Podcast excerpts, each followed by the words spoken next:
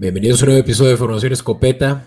Mi nombre es Beto Orozco y como todas las semanas me acompaña mi co-host Flowers Powers. ¿Cómo estás, Fran? Muy bien, ¿y tú, Beto?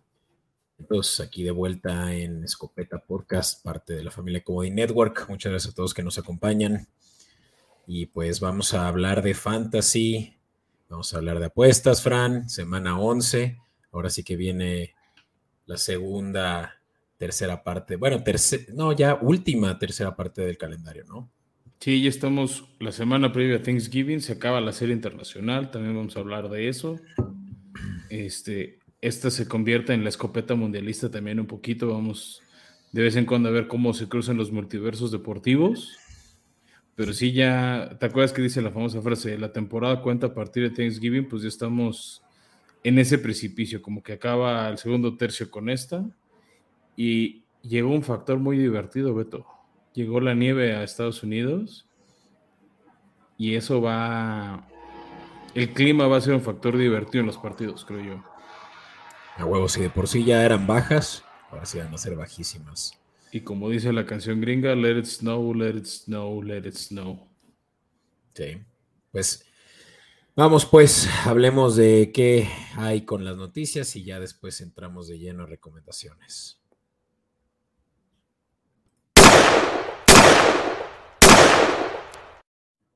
Y pues Beto, abramos los escopetazos con una noticia que a mí me dio un poco de gusto, también me sorprendió el cómo están operando, pero Filadelfia haciendo un esquema similar de los Rams de all-in por el Super Bowl, de hay talento, hay que aprovecharlo. Firman por un año al famoso Andaka Monsu, este liniero defensivo que estuvieron muchos años en Detroit, que recientemente fuera campeón con, con los Bucks que el año pasado, de hecho, todo estuvo con ellos, este año no lo firmaron, también hace un cuate problemático, firma con Filadelfia después de perder el invicto contra los Commanders el lunes pasado. Entonces yo creo que esta noticia es para reforzar justo las debilidades en la corrida que expuso Washington y que hablamos en el episodio pasado, ¿no? Este, con, Enrique también que estuvo invitado, decíamos eso, que la, la corrida podía ser el talón de Aquiles de Filadelfia y creo que esta contrataciones justo para tratar de, sanar ese, e, ese talón. Sí, no, o sea, no han dejado de contratar eh, parches a sus lesiones. Esta es la de su novato defensivo, si es que no lo habías mencionado ya, eh, de, apellido Davis, ¿no? Que, estaba teniendo una muy buena temporada y pues su es de un build similar, unos gorilas de 200 kilos y, pues sí, será yo creo que requerido para, para lo que resta de la temporada el poder seguir manteniendo esa dominancia en detener el juego terrestre, ¿no? Sí, sin duda. Y bueno, pues eh, tenemos algo más de qué discutir. Eh, sí, Beto, hay dos noticias medio relevantes que pasaron. Este, la primera ya se sabía desde antes, pero la guardamos para este episodio hubo un cambio en los horarios de algunos partidos de esta semana. Y es este que se, cambió el partido del Sunday Night. Originalmente iba a ser Pittsburgh contra Cincinnati. Y ahora va a ser eh, Los Ángeles, este, el partido de los Chiefs visitando a los Chargers. ¿No? Entonces, este, pues lo cambiaron buscando tener un partido más atractivo. No sé si los que programaron el partido en Estados Unidos ahora se den de topes con la pobre exhibición que nos dieron los Chargers eh, la, el lunes, no, domingo pasado contra San Francisco, que les tocara dos juegos en prime time seguidos, pero pues de modo, el hospital de, Los Ángeles tiene que jugar. Y eh, la segunda nota es que se cambia de sede al partido de Buffalo contra Cleveland. Nos enteramos horas antes de nuestra grabación, este, por lo que te decía de que llegan las nevadas. De hecho, también para, el partido de jueves, en la, o sea, en la noche de Titanes y Green Bay, se anunció algunos centímetros de nieve en el Lambo Field, condiciones ideales para juegos terrestres como los de esos dos equipos. El problema es que en una región como Buffalo, que hay una tormenta de nieve, de entrada se registraron seis pies de nieve, que es algo así como 1,80. Este, o sea, metro ochenta de nieve y tormentas muy pesadas que podrían complicar a la gente llegar al estadio. Entonces, por temas de seguridad y el bienestar, movieron el partido de Detroit. Va a ser el Cleveland contra Buffalo en el Ford Field Y, dato curioso, Buffalo vuelve a jugar en ese estadio el próximo jueves el partido de acción de gracias. Mm, pues sí, es, es precisamente, el, yo creo que el, eh, el, estadio más cercano a la zona de Michigan y que mm, es, es domo, ¿no? Que eso es también el de los Bears puede tener nieve próximamente. Y ahora sí que optaron por Detroit. Tal cual, este, la ventaja de, del Ford Field es que es un domo, ¿no? O sea, no sé si también les quedaba la opción del, estadio de Indianápolis, que también creo que Indianápolis juega local contra Filadelfia y entonces tal vez por eso sí, de... ciertos estadios que por distancia no... Sí, exacto. Indianápolis recibe Filadelfia, se me olvidó quién era local en ese partido, entonces son otros de los que están ahí cerquita, pero por condiciones climáticas, o sea, por que hay un partido, pues no, no les queda. Entonces eso va a estar interesante porque sí nos movió la línea como la habíamos preparado las imágenes que siempre pueden ver en arroba escopeta podcast, en Instagram, en Twitter o los que nos acompañan aquí en Comodí Network en YouTube, pues son los que pueden ver, pero les traemos la actualización en vivo, entonces ojo ahí, de todos modos nuestra recomendación se mantiene, nada más cambia el, la línea de puntos que vamos a recomendar. Pero ¿por qué no, Beto? primero les recomendamos temas de fantasy. Sí, yo creo que antes que otra cosa, pues a quiénes empezar, a quiénes sentar, dependiendo de esos matchups. Eh, vamos pues al kit.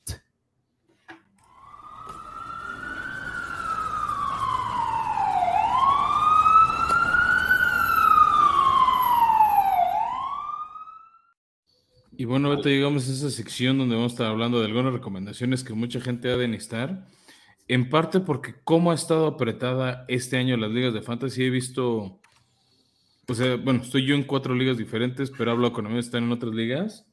No hay un solo equipo que vaya 9-0 o 0, digo, 10-0 o 0-10. Hay pocos equipos con 2-3 derrotas, o sea, la mayoría están 5-5, 6-4, 4-6, o sea, están muy apretadas las ligas. Y recomendaciones como las que traemos hoy pueden ser la diferencia para algunos de calificar o no calificar. Claro, y no es poca cosa, sobre todo por ganarte el respeto ante tus amigos, pero pues seguramente también se están jugando una buena lana. Eh, y pues mira, Fran, que ya recomendábamos a inicios de la semana en el episodio pasado, que no lo han escuchado, por favor vayan a escucharlo, además de que tuvimos un invitado especial donde se puso bueno el, eh, coto. Eh, decíamos, ¿no? Que Trevor Lawrence, que um, Matt estaban siendo buenas opciones para agarrar en el waiver wire, pero si bien esos pueden ser unos buenos sustitutos, quienes son unos buenos eh, starters. En este caso son este juego que se disputa de hecho en la Ciudad de México el lunes por la noche entre los 49ers y los Arizona Cardinals. Jimmy Garapolo, sí, estamos recomendando a Jimmy G para que lo empiecen. Eh, contra una débil defensiva de, este, de Arizona y en una ciudad que por la altura vuela más el balón. Pues sí, ahora sí que debe eso a la física. Y, similar al caso de Jimmy Garapolo, ya de una vez mencionamos también a una de las peores defensivas en cuanto a, a todo. sí, y principalmente pases completos, ¿no? Eh, un porcentaje de 66.7 que ha ofrecido los Carolina Panthers y que este juego van contra Lamar Jackson, quien ha tenido una temporada muy errática entre que si mueve el balón por aire o por tierra, sí ha sido eficiente, pero no sabemos con qué motivación va a entrar al juego, pero pues yo creo que este va a ser de esos juegos de, puntos por aire, por esta facilidad que tiene eh, eh, Baltimore de, aprovecharse de defensivas que, no defiende bien la secundaria. Y que tiene que aprovechar Baltimore también, Beto, o sea, para completar lo que dices, sí ha sido muy, bueno, no muy, ha sido algo errático. Ah. Eh, Lamar Jackson este año, o sea, no, no está en el calibre de MVP como él se quería vender. Hubo partidos que sonaba, sí, páguenle la fortuna que él pide, luego había otros partidos que era de, no sé si se los merezca, no está demostrando, o sea, tío, ha sido como un sub y baja de emociones con, con Lamar, pero el calendario se les presta a Baltimore para que puedan pelear incluso la siembra uno la americana, tener ese importante bye week en la ronda de comodines y que todo el mundo tenga que ir a a su estadio a jugar en vez de ir a meterse a Arrowhead o a Buffalo este, o algún otro lugar más, ¿no? Entonces, tienes que ganarle esto, o sea, tienes que aprovechar esos partidos sencillos o contra rivales este, en papel inferiores a ti para, para, merecer estas siembras, ¿no? Y más porque ya pelean contra Búfalo. Así es. Y pues hablando de también recomendaciones, yo creo que óptimas para quienes lo estuvieron extrañando el tiempo que estuvo lesionado, Cordarel Patterson se enfrenta a su ex equipo. Estás enamorado de ese hombre, ¿verdad? O sea, los... Pues sí. Cada semana lo traes en alguna conversación. Pues es que ha sido muy eficiente en su mejor temporada. Yo creo que, bueno, no, la pasada fue donde sí fue su breakout year, pero yo creo que este año sin duda sí rompe su récord personal de mayor cantidad de yardas por tierra. Ya está a 210 yardas de romperlo, que es cuestión de yo creo que unos tres juegos, cuando mucho. Eh, el Patterson esta temporada ha estado lesionado, como dije, pero ya desde hace dos semanas ya regresó medianamente bien. Eh, y digo medianamente porque no ha ofrecido la cantidad de puntos que esperábamos de él, pero este es un juego en el que se enfrentan, como dije a su ex equipo, los Bears, quienes han permitido eh, hasta 142 yardas por juego a otros corredores. Entonces, Cordarel puede ser eh, el primer juego de... Ah, bueno, es cierto, ya ha tenido juegos de 100 yardas, de hecho dos esta temporada, de más de 100 yardas por tierra. Eh, y esta puede ser ya el, siguiente después de ya unos siete partidos sin que haya logrado esto, ¿no? Entonces, ojo ahí con Cordarel que creo que regresa ya full de esa lesión. Sí, aquí lo que tengo miedo un poco, Beto, este partido es que es un partido muy ágil, en el sentido de, que son, o sea, baja una jugar contra Atlanta, que son dos equipos que están privilegiando el juego por tierra, donde, o sea, menos veces comparado a pases se detiene el, el, reloj, porque suelen correr por dentro, los taclean, entonces, este, puede ser un partido ágil y en parte puede ser por este hombre. Y bueno, pues hablando de ese partido, yo traigo la recomendación del lado opuesto a Chase Claypool este receptor que tiene, no me acuerdo si su segundo o tercer partido desde que fue intercambiado con Pittsburgh,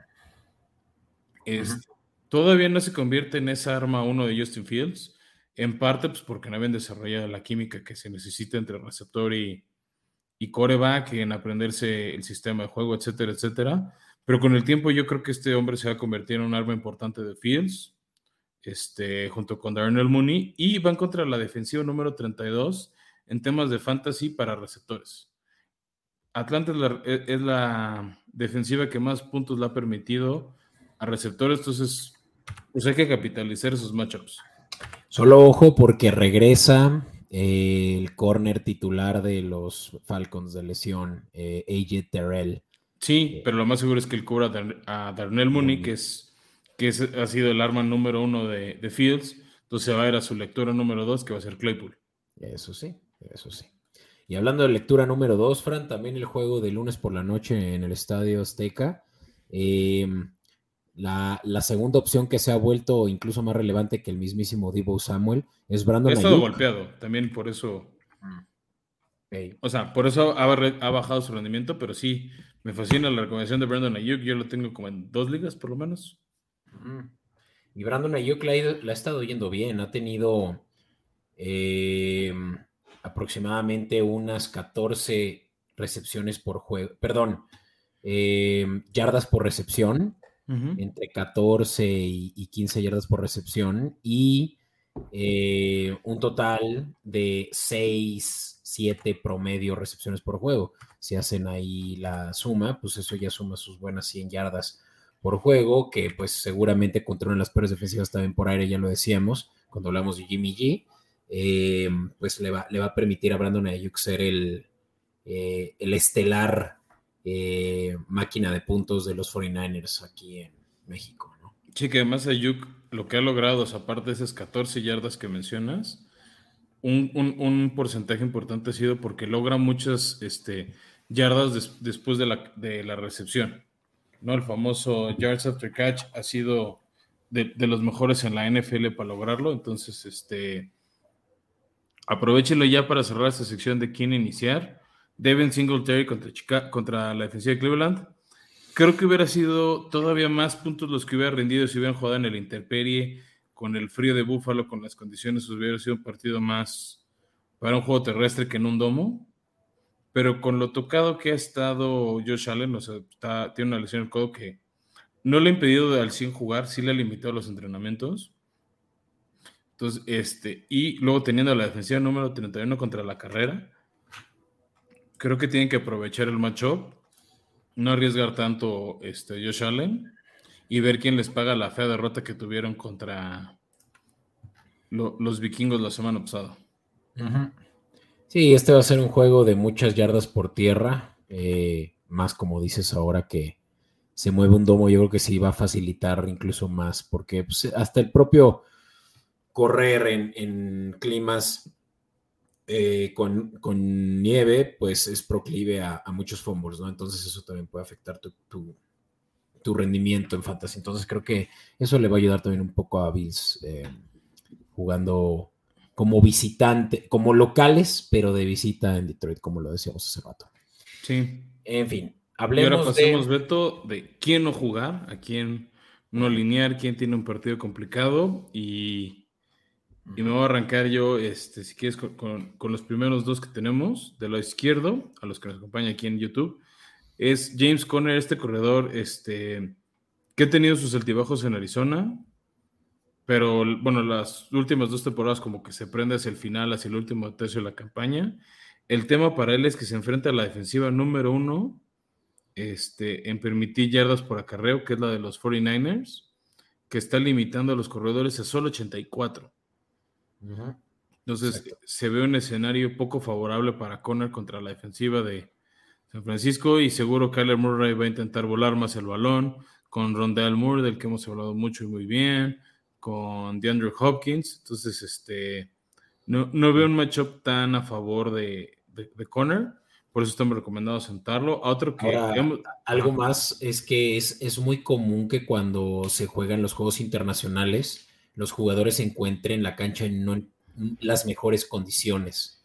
Eh, lo, vimos ahora en Munich, que decían los jugadores de Seattle o le echaban la culpa que el el pasto estaba muy...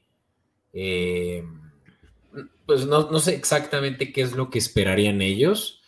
Eh, yo creo que no, estaba muy eh, estable, ¿no? Y, pues ahora sí que, creo yo creo que todos hemos pisado una cancha de soccer en donde pues el pasto llega a sentirse como, como muy lodoso, que por eso, por eso los, los tacos de, de soccer son mucho más como grandotes que los de americano, ¿no? O sea, que, que, hay dos temas eh, a comparar. Una, las ligas de fútbol en Alemania pararon apenas hace una semana por el Mundial, mientras que las ligas en México pararon desde mediados de octubre.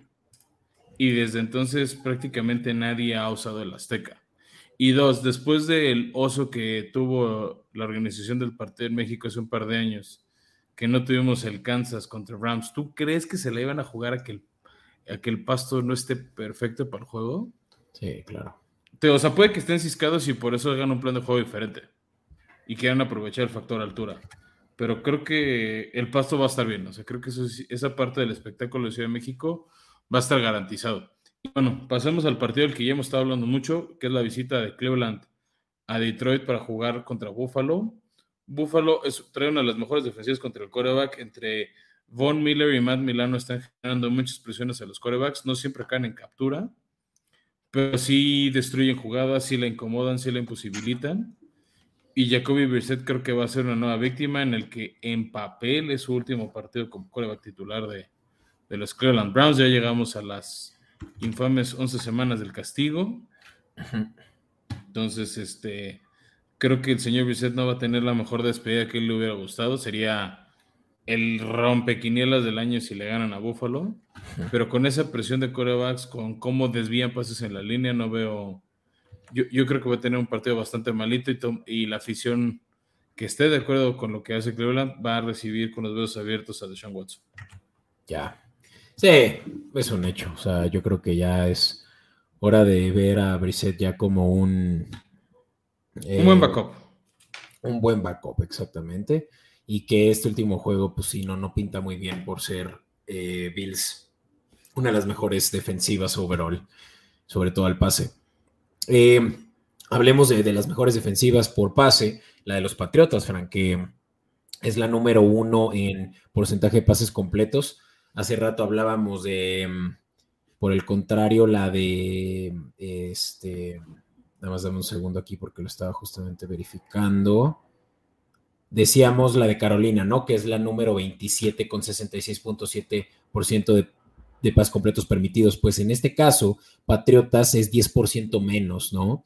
Los pases completos que permite. Y créanme que eso es mucho. O sea, ya 56.8% de pases completos permitidos, pues ya es pues casi un cointos, ¿no? de, de casi en 50, ¿no? Entonces, que, que, Patriotas tenga tan buena secundaria como ya se le caracteriza en la defensiva de Belichick, es lo que yo creo que va a limitar mucho la ofensiva de Wilson y, y, y Sala y compañía, por lo que Garrett Wilson, quien había estado teniendo buenas semanas, puede que esta no sea su mejor. Entonces, ojo con sentarlo ahí. No, y además, ¿sabes qué, Beto? Para sumar, Patriota se trae de hijos a los Jets. Exacto. si hay un partido que año con año siempre se muere por ganar Bill Belichick y que le echa ganas especiales es este contra los Jets de, Nueva York.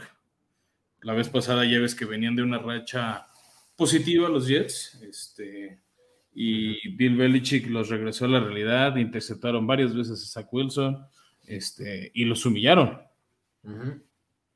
Sí, yo, yo veo muy posible que se repita ese escenario de humillación. Sí, es, sería, si no me equivoco, ya el quinceavo juego en el que Patriotas tiene una ventaja de por lo menos tres puntos contra los Jets, ¿no? Entonces, no, que les ganan, creo que llevan 13, 14 en fila. Exacto. Y, y, pues justo, ¿no? Ahí creo que hasta la línea está un poco sobrada para ellos, pero ya platicaremos de eso en la siguiente sección. Terminemos con estos últimos dos receptores, quienes también deben de ser de las ¿Te, te, saltaste Joe Mixon, Beto? Ah, perdón. Pues si ese me lo echo yo y tú te echas los receptores. Dale. Este, estamos hablando de sentar a Joe Mixon, corredor de Cincinnati, que había hecho cinco touchdowns antes de irse de, de bye week. Están regresando de, de, su semana de descanso los, los jugadores este, de Bengals, pero van a jugar contra Pittsburgh, que es una de las mejores defensivas en tema de corredores, que sus números, pues ahorita no lo demuestran tanto, porque están en, el lugar número 11 de los standings de toda la liga, pero ya regresó TJ Watt. Sí, regresa TJ Watt y se vuelve ahora sí un escenario eh, peligroso para cualquier. Sí, para cualquier ofensiva que, que querrá tener tiempo en el pocket o que querrá abrir huecos a los corredores. Mixon es muy inconsistente, sabemos que puede tener su semana top de toda la liga con esos 50 puntos en fantasy o semanas de 9 puntos. Sí, es que te va bien, ¿eh? Sí, pero yo creo que van a eh, los Vengas de todas maneras tratar de mover el balón con play action y eso, entonces creo que Joe Mixon puede ser incluso todo un buen flex. Ya, o sea, yo, yo lo que me preocupa es TJ Watt. Tranquilo, tranquilo. Y la línea ofensiva, y la porosa línea ofensiva de los Bengals. Ya. Oye, pues hablemos de, como decía, dos, dos, dos eh, receptores que se enfrentan contra de los mejores corners de la liga. Ya hemos platicado mucho de este juego que se movió a Detroit. Eh, los Browns que pues están a un juego de ya tener a Watson en, la escuadra titular, pero Brissett pues ha encontrado muy buenos, eh, muy buena conexión con Amari Cooper, pero de nuevo, ¿no? Esta es la semana en la que se enfrentan a una de las mejores secundarias, la de los Bills que han permitido tan solo 16.8 puntos por juego a otros receptores. Y hablo de varios, de una escuadra de tres o cuatro eh, receptores. ya, ya es a menos, uno, a menos que te vaya bien unos seis puntos, si bien te va. Yo creo que Mary Cooper sí no estará viendo muchos de esos puntos eh, atribuidos a su producción de fantasy. Entonces, no, y además va con lógica. Si estamos diciendo que Brissett no, pues adivina a cómo le llega el balón a Cooper. Exactamente. Y uno también que puede ser un shocker para varios, pero Davante Adams está enfrentándose a la mejor defensiva por aire. y es la eh, segunda mejor. Bueno, en términos Después del quemón que ¿eh? les hicieron la semana pasada, por unos poquitos puntos, o sea, por una cosa de nada, cayeron a segundo lugar, pero. Sí, los pases. en, en papel son la primera. Sí, sí.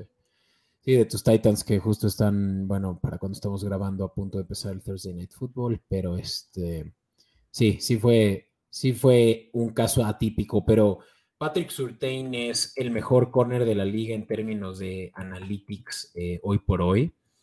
Eh, ha, tenido pues, un porcentaje de pase rating de, a, los receptores pues de menos del 50%, ¿no? Entonces, en, la mayoría de los juegos, eh, simplemente está shutdowneando a todos los, a todos quienes se, quieren, se enfrentan contra ellos, incluso a los mejores. Eh, y Davante Adams, pues es, yo creo, incluso ya su segundo juego contra, contra los eh, contra los Broncos, si no me equivoco, ¿no? Sí, y en general Raiders ha tenido un pésimo año, o sea, por algo van 2 y 7. Este. Y pues no está carburando toda la ofensiva en general. Exacto.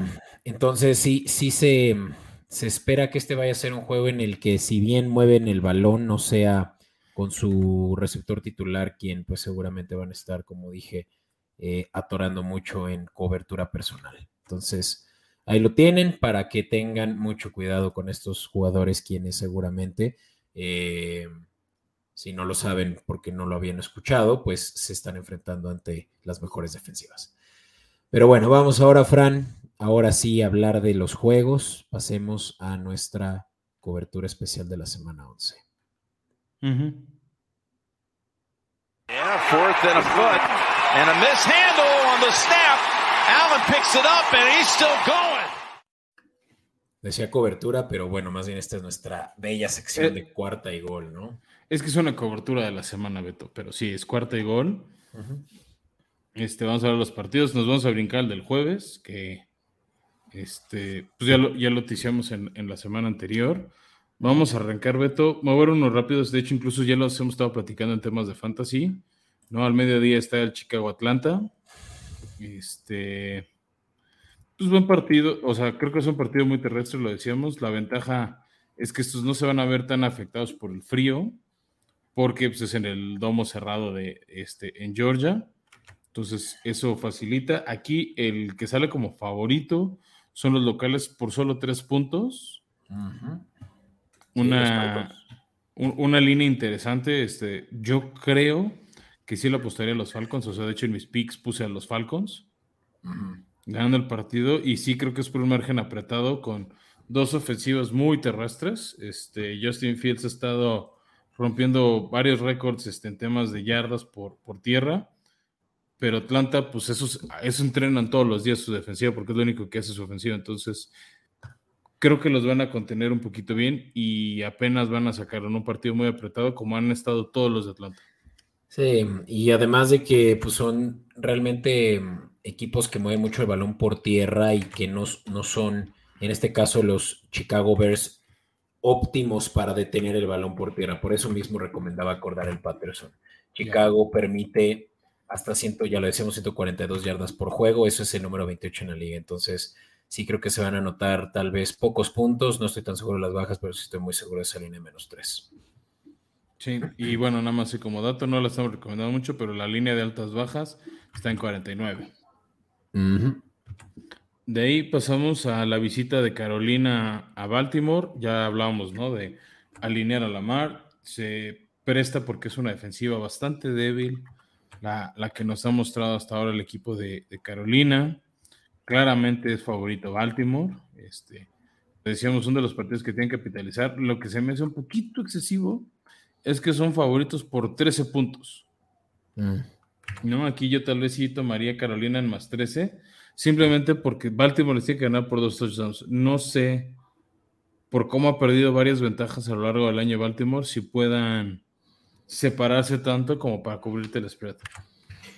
Sí, o sea, ambas, ambas ofensivas por aire son de las peores también de la liga, no mueven mucho el balón más que 186 yardas Baltimore y 176 Carolina por juego, pues si ustedes consideran que hay equipos como los Packers, como los Bucks, como los Bills que eh, mueven hasta de 250 a 300 yardas por juego, pues ahí ya más o menos eh, eh, se, dan una idea de, de, qué tan poco se mueve el balón por aire, ¿no? Entonces, por ese argumento, más que, más que Carolina sea capaz de mantenerse cerca de este juego, yo creo que lo que es más o más, más posibles bajas de 42. Creo que va a ser un juego también de pocos puntos. En donde Baltimore no va a jugar más que al, fútbol situacional y tener por lo menos ventaja del reloj, eh, utiliza el reloj a su favor y mover Sí, o sea, me gusta esa premisa. También algo interesante va a ser que eh, Baker Mayfield va a ser el quarterback de Carolina otra vez. Y no siempre le ganó a Baltimore, pero se les indigestaba. Entonces, a ver si, si recuerda algo de su época en Cleveland y les hace un poco de daño y hace el partido parejo y agradable. Ya, vale. Y bueno, tanto que tiseamos el juego que ahora se disputa en Detroit, eh, debido a las nevadas que hay ahorita en, en el estado de Michigan. Eh, no, se, no, se disputa en Buffalo, pues. Y eh, pues esta es una línea que subió bastante debido a esto, ¿no? Y, bastante, bastante, Fran. Estaba en 41.5. Esas bajas eh, estaban interesantes. Y ahora están en 41, no, 49 y medio, o sea, 50 puntos. O sea, subió simplemente 8 puntos por hacerlo un domo. Y pues obvio, ¿no? Son dos de las mejores ofensivas por tierra, con eh, Josh Allen quien mueve promedio 80 yardas por juego el balón por tierra y Nick Chubb quien rara vez no tiene más de 100 puntos, 100 eh, yardas por, por, juego, ¿no? Entonces, eh, ya no estoy tan seguro de esas bajas. Ahora sí que... Es que son bajas de 50 puntos, Beto. Creo que siguen siendo una línea alcanzable. O sea, obviamente con un factor nieve, 41 puntos sonaban casi casi gratis. Este, de todos modos, yo creo que sigue valiendo la pena. La que me asusta es, está favorito por siete y medio puntos el equipo de Bills. y, igual, o sea, no lo recomiendo al, 100, pero si quieren un buen pick, ahí sorpresa, pues tal vez que no cubre los ocho puntos en su victoria eh, el, el, equipo de Buffalo. O sea, creo que van a ganar. O sea, si quieren un pick, o sea, de quién gana, sin duda, sin duda, este, sigan apostando por Búfalo. Pero bueno, lo mismo, eso de cubrir ocho puntos, este, contra un, cuando el juego pinta más terrestre que aéreo, no lo veo tan factible. Y eso que Bills no ha cubierto la línea en tres juegos consecutivos, ya sabemos los últimos dos que perdieron contra Minnesota y contra New York Jets.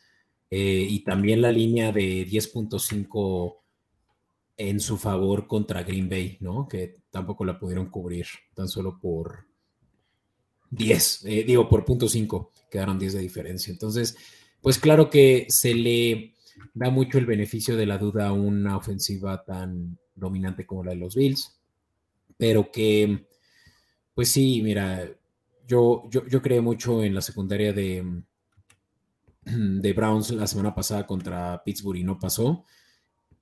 Ocho puntos. No, pero Pittsburgh jugó contra Nueva Orleans. Ah, perdón, es este. Contra mm, Miami. Nah, pero era de tener a Jalen Waddle y a Terry Hill. Sí.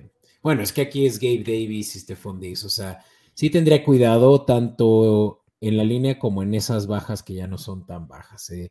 Ahora sí que lo mejor que hubiera pasado era apostar por las altas de 41 cuando estaba ahí, ¿no? Pero bueno. Te digo, es que el factor nieve te altera mucho esa posibilidad de de la lluvia de puntos. Ya.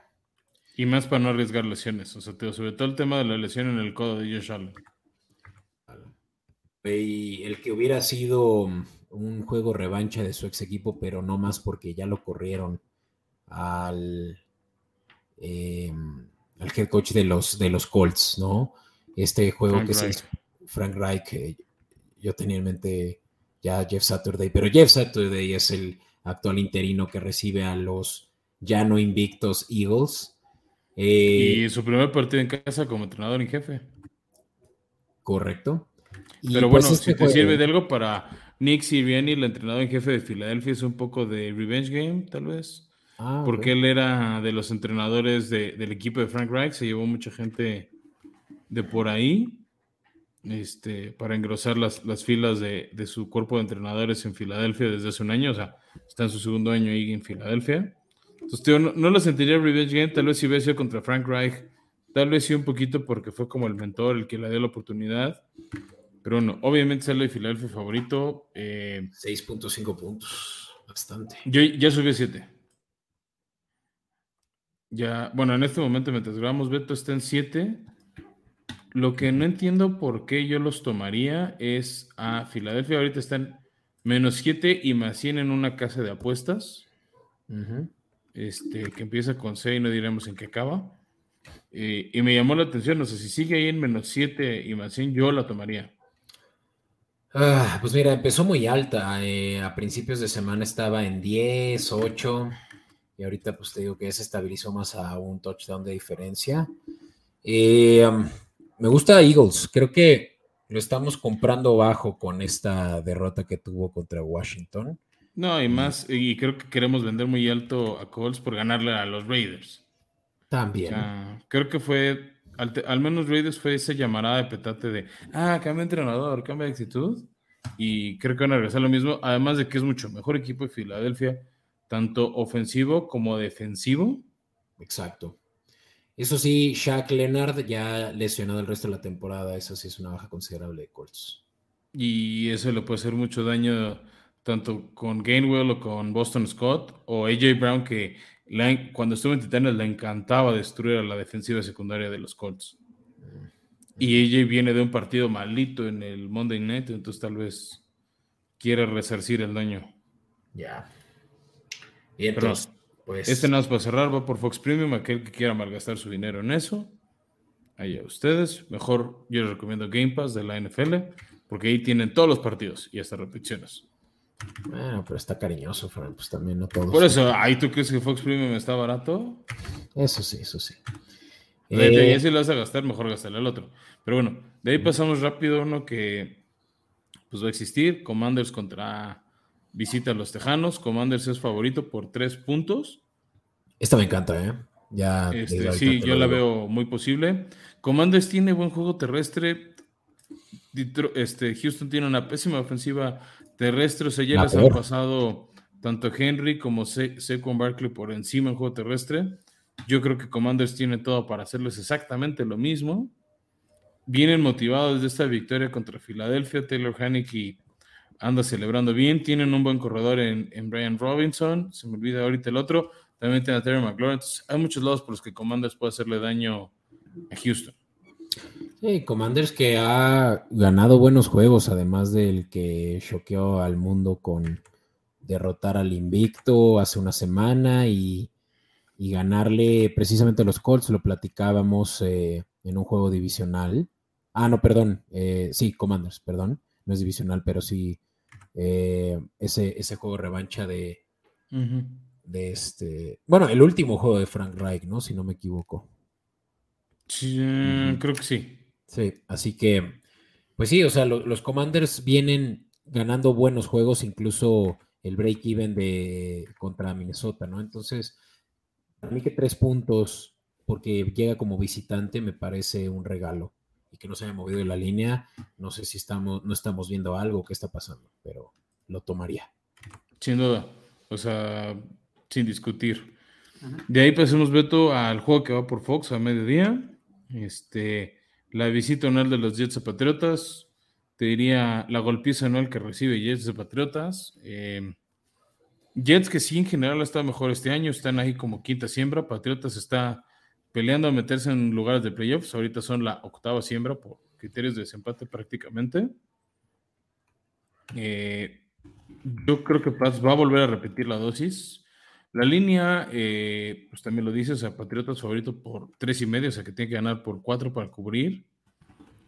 Tal vez las bajas de 38 es lo que más me agrada este partido, pero creo sin duda, sin temor a equivocarme, que Patriotas tiene todo para ganar una vez más este, contra este equipo de, de Jets, que son el equipo al que siempre le quiere ganar Bill Belichick. Entonces, de repente me da miedo el, el, odio saíno que le tiene Belichick a los Jets. Sí, no, querer es poder, Fran, y creo que para Belichick este ya es un cheque al portador, ¿no? Porque lo decíamos, unos 13 años consecutivos, 13 juegos consecutivos que así ha sido Sí, ahí en la época Mark Sánchez sí perdieron algunos este, contra, contra Jets. Estamos hablando ya de, tiempos de antaño. Pero no, o sea, por eso no son 13 años, porque justo. Sí. Eh, no, o sea, e, es, impresionante el dominio de los Patriots. Eh, incluso tienen un récord de 72 ganados contra 54 perdidos de los Jets y obviamente que esto es contando también eras en los que los Jets eran relativamente mejores, ¿no? Eh, pero pues sí, creo que aquí se, se, se les hace barato, les sale barato a los Jets eh, la diferencia de tres puntos también, además en Gillette. Yo creo que por el beneficio de la duda que le dan ambos que descansaron la semana pasada y se prepararon bien para este juego y que Sala viene defendiendo bien ese, eh, ese marcador que incluso los tiene arriba de la división, ¿no? Eh, por encima de los Pats. sí, sin duda. Va a estar interesante porque ganan Pats y se van arriba de ellos y con eso, pues no aseguran, pero ya amerita... No, se meten de lleno en la conversación de, de, este, de playoffs. Entonces, voy Pats definitivamente. Y no lo digo con el corazón. De ahí vamos a duelo de inválidos.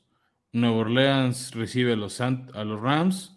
Partido que todavía tiene un poco de estrés postraumático. Los, los Santos de hace, algunas hace unos años en final de conferencia de un castigo flagante de los Rams que no marcaron y con eso perdieron. Este, llegan los Rams muy diezmados, ya lo dijimos, perdieron a Cooper Cup. Sigue al menos el momento de esta grabación en protocolo de conmoción este, Matt Stafford.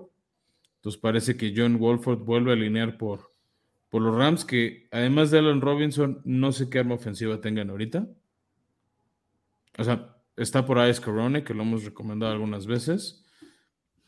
Pero del otro lado es una defensiva buena. No es muy buena como yo lo esperaba, sinceramente. Pero los Santos tienen buena defensiva. Ya dijeron que Andy Dalton va a estar. Tienen a Chris Olave, que es uno de los novatos que más ha gustado este año. Y por eso son favoritos ahorita por tres y medio los Santos de Nueva Orleans. Otra apuesta que curiosamente está en más 100. Yo, yo la tomaría. O sea, más 100 está sumamente agradable. Este. Entonces, les digo, e, esa es mi amable recomendación para todos ustedes. Y la línea de puntos beta, a ver tú qué opinas. Eh, oh, se movió. ah, ya, la actualizaron a 39 puntos, muy bajita, pero creo que entiendo la lógica porque están 39 puntos con la falta de armas de los dos equipos. Sí, híjole, nada más que sí está bien baja. Em, obviamente porque sabemos, lo decías, ¿no? Eh, lo ineficientes que han resultado estas dos ofensivas y ahora que Matt está fuera este protocolo de conmoción, lo más y, no está Cooper Cup en la escuadra, pues lo más probable es que Rams tenga que jugar a, defender el balón, ¿no? Entonces, no estoy tan seguro de esas bajas, Fran. no me convence, o sea, la siento muy bajita. Me, sorprendió ver esa línea tan bajita. Pero tal vez, y lo digo nada más por porque sigo confiando en que la defensiva de Rams puede por lo menos sí tomar el papel dominante en que sí cubre la línea 3.5. Creo que ya ese punto 5 te da la certeza de que Santos tendría que jugar muy bien para separarse tanto. Sí, de acuerdo. Vale. Y bueno, pues ya por último al mediodía está un juego que, créanme, yo creo que este es un juego a tener en su radar porque creo que va a ser un juego de muchos puntos. Ya desde ahorita les puedo decir que las altas de 45 me gustan mucho entre los Giants y los eh, Lions. Me preocupa también el clima por ser eh, al aire libre en MetLife Stadium, Fran. Sería cosa de estar al pendiente, pero yo creo que este es un juego donde van a llover puntos, sobre todo de, del lado terrestre, como el que platicábamos hace rato de Bills Browns. Este también es de dos ofensivas dominantes a la corrida. Y además de que la defensiva de, los Lions, pues está también permitiendo muchísimos puntos por tierra. Incluso hablamos de que es la número 31, eh, ofreciendo más de 160 yardas a corredores por juego. Vale. Entonces, eso es para los juegos del mediodía, del mediodía, Fran. Hablemos de los que se disputan en la tarde. Un juego divisional entre los Broncos y los Raiders. Este es un juego que en papel sonaba muy padre al inicio de la temporada, pero a la mera hora nos estamos topando con dos de los peores equipos, no, de la, no solo de la conferencia, pero de la liga. ¿Qué te parece esta opción? Ah, mira, creí que estabas muy... Eh, ¿cómo se llama? Estás muy serio, pero vi que estabas friseado. Sí, perdón, Beto, este, ya sabes, la tecnología de repente me traiciona, alguien en mi casa se metió al streaming mientras grabamos y te decía y que mi red. Pero tú síguete, como si yo eh. hubiera estado aquí todo el tiempo. Sí, sí, mira, me, llama la atención que pues también creo que se le está dando un poco el beneficio de la duda a las ofensivas de estos dos equipos, eh, Raiders y, Broncos, porque el under es de 40, eh, la línea es de 41 de over-under. Yo aquí tal vez me voy por una alternativa de 42 para por lo menos poder asegurar un marcador de 21-20, por ejemplo. Que, también a Denver le ha costado, salvo el partido contra Jaguares en Londres, Denver no ha rebasado los 19 puntos. Sí, no es el equipo que menos puntos ha, anotado por juego, con un promedio de 17 puntos por juego. Es deplorable. Pero la defensiva de Raiders es de las peorcitas que han em, em, contra las que han ido. Entonces, puede que sí superen ese promedio que traen. Yo, yo me iría por esa alternativa de 42, la tomaría un poquito más alta, aunque paga un poquito menos. Ese también lo pasan por Fox Premium Fran, pero es un juego que nada de premium tiene.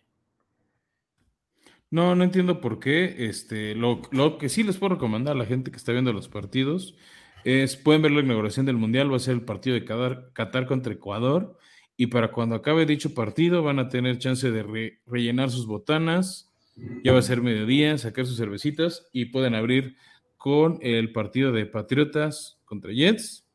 Y de ahí seguirse este partido que creo que va a ser muy atractivo, que es la visita de Dallas a Minnesota, equipos pues, que están peleando lugares de playoffs, vikingos que viene de una de las victorias más agradables que hemos visto en el año en Buffalo Dallas que viene una derrota sorprendente contra Green Bay por cómo venían ganando. Eh, yo sí diría, sin temor a equivocarme, que los favoritos son los vikingos. Nada más quiero checar. Sí, eh, aunque está cañón, solo son favoritos por uno y medio puntos, Betos. O sea, casi, casi es un pick'em. Y sabes qué? Aquí yo me voy por el underdog, Fran. Eh, son favoritos los Cowboys, sorprendentemente, son los Cowboys, no, ah, no, no, no, Minnesota es favorito por 1.5 puntos. O sea, te digo, es casi un piquen. Ah, oye, no, espera, yo estoy viendo otra cosa. A ver, yo veo eh, Dallas menos 1.5. Ah, sí, Dallas menos 1.5. Es que depende de la casa de apuestas, pero sí. Me sorprende, pues tú con más ganas váyanse con Minnesota. Creo que es mejor equipo. yo, yo, yo me siento más confiado con Cowboys. Y aquí el argumento es sencillo y es que es de las mejores defensivas de la liga y Kirk Cousins creo que no se ha enfrentado a nada igual en, sus últimos matchups visitando a la Buffalo, que es una buena defensiva, Beto. Ah, bueno, sí, tiene razón, esa, esa se me escapó. Eh, perdieron contra Filadelfia. Pues mira. si eh, estamos hablando de defensivas buenas, para mí esos dos están entre los tops de la liga. A grito de Isagri, este va a ser un muy buen juego y voy. Eso sin duda. Eso sin duda. Pues, Moneyline Cowboys. ¿Cómo ves? Es que yo te diría Moneyline Vikingos más 110. Ok. Interesante, creo que es el juego a ver. Y bueno, de ahí también un juego que como decíamos se pasó de la noche a la tarde eh, por darle más mérito de rating al, de Chargers. Y, porque no llega Pittsburgh como se esperaba. Exacto. Lo, padre de este juego es que van a usar eh, una combinación de uniformes interesante. Eh, los Bengals regresan portando su blanco que usaron hace un par de semanas en el Thursday Night Football. Ah, está muy bonito ese. Muy bonito. Y los eh, Steelers en casa usan el todo negro. Va a estar padre esa, ese contraste. Y este es un juego interesante para mi gusto porque los Steelers vienen de una muy buena demostración contra los Santos, lo que yo creo que los hace estar ahorita sobrevaluados. Y el spread era de menos 4 y ahorita ya es de menos 3.5 ah, yo lo sigo viendo en menos 4 en, la casa donde suelo apostar. Cincinnati favorito por 4 puntos. Creo que pueden cubrirlos. aquí lo que creo que más me gusta ver son las bajas de 41 puntos por este que va a estar la, o sea, TJ Watt está en una defensiva y aunque Pickett lo ha estado haciendo bien, eh, no me termina de, de convencer contra una defensiva un poquito más competente que empieza a sanar.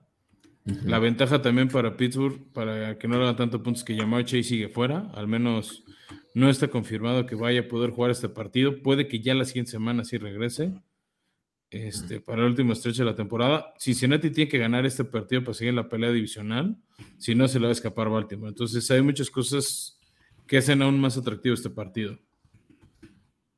Y bueno, pasamos a los juegos de prime time. El, este, el primero va a ser, lo, dijimos, se movió, es la visita anual de Kansas City a los Chargers. Últimamente nos han regalado buenos partidos en estas fechas del año. Chargers, pues no le gana a los dos, no ha podido barrer la serie contra Kansas, pero sí se les ha indigestado. Eh, eh, a principios de temporada, Chargers estuvo cerca de sacarle una derrota a Kansas fue ese juegazo de Herbert, pero le pegaron mucho, no sé si te acuerdas, Beto, que hasta medio lo conmocionaron, lo azotaron y, jugaba así como con el dolor de, costilla. Entonces, este, ahorita para mí el tema de Chargers es que está, es un hospital ese equipo. No veo quién puede hacer puntos, por eso los Chiefs son favoritos por cinco, no es el touchdown entero. No, es bueno, ni siquiera es un touchdown, ¿no? Son cinco puntos, pero creo que cansa cubrir. Si crees que cubre, pues es, un juego en SoFi, disputado en SoFi, que por eso es que mm,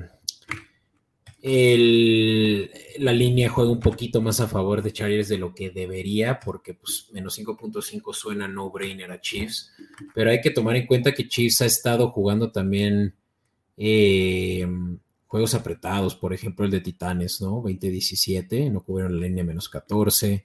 Eh, contra Bills 2024 eh, y perdieron. Entonces, híjole, no estoy muy seguro de la línea, Fran, tengo que serte muy honesto. Tal vez, con, todas las lesiones de Chargers. Tal vez, ¿sabes qué me late más? Las altas de 50. Ah, eso sí. Sí. Esas son, esas son creo que unas eh, más posibles o por lo menos irte por, y esa tengo que verificarla bien, es más dive deep, pero el que Kansas es capaz de hacer su parte respecto a las altas y que por lo menos ellos harán sus, yo qué sé, 24 puntos. Eh, eso me interesa más. Em, o por qué no una, una alternativa. Si están pensando en más bien hacer un parlay con un poquito más de no tanto de riesgo, Tal vez yo subiría la alternativa de Chargers, ya que juegan en casa y si le sumas unos 3, 6 puntos y ya le das un teaser de, ¿qué te digo? Eh, más 7, más 9, ahora sí Chargers puede ser dominante. Eh, puede ser, Teo. Creo que sí me gusta la línea de 5, pero me gusta más lo que dices de, de unas altas de 24, chances hasta 27 puntos del lado de Kansas City. Chido. Sobre todo por todas las lesiones que, está, que están teniendo los Chargers de los dos lados del balón. Pero bueno, Beto, hablemos del partido en México. Va a estar este, en varios canales, varias plataformas. Eh, sería normalmente la visita anual de 49ers Arizona, que va a ser el local administrativo, juego en el Azteca. Vas a ver un ambientazo. Ya saben que la afición mexicana hace mil cosas para agradar. Creo que el negrito del arroz es que algún genio se le ocurrió meter al grupo firme en el show del medio tiempo desde esta pequeña tribuna yo alzo la voz y digo que se ve que no conocen a su demográfico, que no ven bien qué le gusta a la gente que sigue a la NFL en México.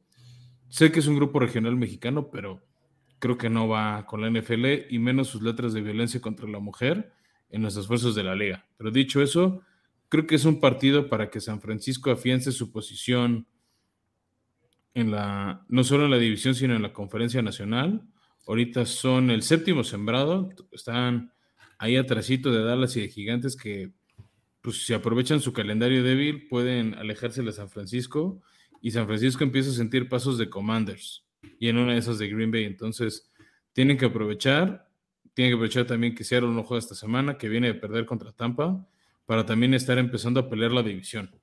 Claro, San Francisco gana este juego y se mueve a, a posición de líder. Eh, No sé si la gane por los criterios de desempate. Todavía faltan partidos, vamos. Es la semana 11. Para varios equipos va a ser su décimo partido jugado. Ajá. Entonces, no estoy, no me atrevo a decir que cierra o no. Tendría que chequear bien los standings y los criterios de desempate para decirte con, eso, con esa confianza que tú nos lo estás diciendo. Va, chido. Pero bueno, pues este es un juego en el que Carol, eh, Cardinals viene como underdog por, con más 8 y que mm, si jugara No, Kyler Murray... Doy la razón, doy la razón. Sí se quedaría San Francisco líder por la marca divisional. Mira, ahí lo tienes. Tendría bueno- cuatro partidos de la división ganados. 4-0. Y bueno, finalmente, Fran, algo que creo que vale la pena eh, decir es que se dice que Kyler Murray no va a jugar este juego, pero lo que es un hecho es que sí va a volar con el equipo.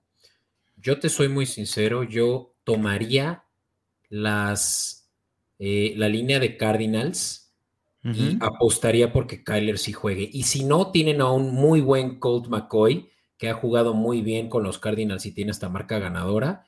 Y, Y que hemos y dicho que funciona mejor. bien en la ofensiva de Kingsbury. Exacto. Y esperar lo mejor, esperar que San Francisco esté destanteado por jugar un juego que no es local en sí, aunque van a tener mayoría de aficionados por casi 80%. Eh, pero creo que es un buen riesgo. un Pero es buen riesgo local administrativo. Sí. Y que estaría dispuesto a tomar eh, esa línea, Fran, sabiendo que si Kyler Murray juega, pues esa línea se va a recortar mucho y ya con eso tienes un teaser muy eh, jugoso, ¿no? Eh, tal vez hasta lo puedes hacer parlay y, y con un poquito de riesgo, pues ahora sí que hacer tu fondo para que el siguiente juego sí vayamos a verlo, Fran. a las Ah, no, ahorita se nos atravesó un poco los juegos de mundial. Este, alguien tie- cumple años ese día, no voy a decir quién, pero está en este programa y no soy yo. Entonces, hubo muchos factores que nos impidieron estar de manera presencial. Aunque no descarto una invitación de último minuto, hay alguien que me dijo que chance sí me conseguía boletos. O sea, al precio de taquilla, entonces, este, hay que ver. Eh, Tío, yo creo que vamos a estar moviendo las apuestas, vamos a pensarlas bien para recomendarlas. Entonces los invito a estar atentos en arroba escopeta podcast, en Instagram y Twitter. Si vas, para que Fran, Vean esas recomendaciones. Si vas al juego, subimos en redes sociales que vas a estar ahí para que hagas un poquito de cobertura del evento. Y si llegan a encontrarse a Flowers Powers, Fran, Invítenme una cerveza. no, yo, yo, yo te iba a Y yo los proponer invito al programa. Exacto, va- vamos a, vamos a hacer una dinámica padre para quien se tome foto con Francisco, algo, algo por ahí entretenido. Algo se que- nos ocurrirá. Es más, unos regalitos por ahí también podemos sacar. Podemos ver, pero primero necesito que me confirmen esos boletos antes de prometer más. No quiero ser político en campaña. Ahorita, Pero bueno, ahorita el momio para que vayas al, al, eh, al juego es como de más 200. Sí, pero vamos a ver si baja. Lo que sí voy a hacer, si alguien es este poco deportista, es corredor, sí me voy a echar la NFL Race el domingo. Este, la de los 10 kilómetros, también hay, hay opción de 5 y de 2 y medio. Es en la zona de Chapultepec. Shiro. Este, y las actividades post eh, que va a organizar la liga ahí en Reforma, por el Castillo de Chapultepec, por el zoológico. Entonces, ahí sí me van a ver. Pues Este, si se encuentran a Flowers Power, le regalamos un banderín, Fran. Perfecto. Ahí está. Ahí, ahí me buscan en la meta, en la zona después. No me digan a medio kilómetro porque no los voy a pelar. Voy a andar tratando de romper mi récord personal en esa distancia. Entonces, este, pero ahí hablamos. Y lo que sí, Beto, darle las gracias a todos por llegar hasta acá con nosotros, por vernos, escucharnos.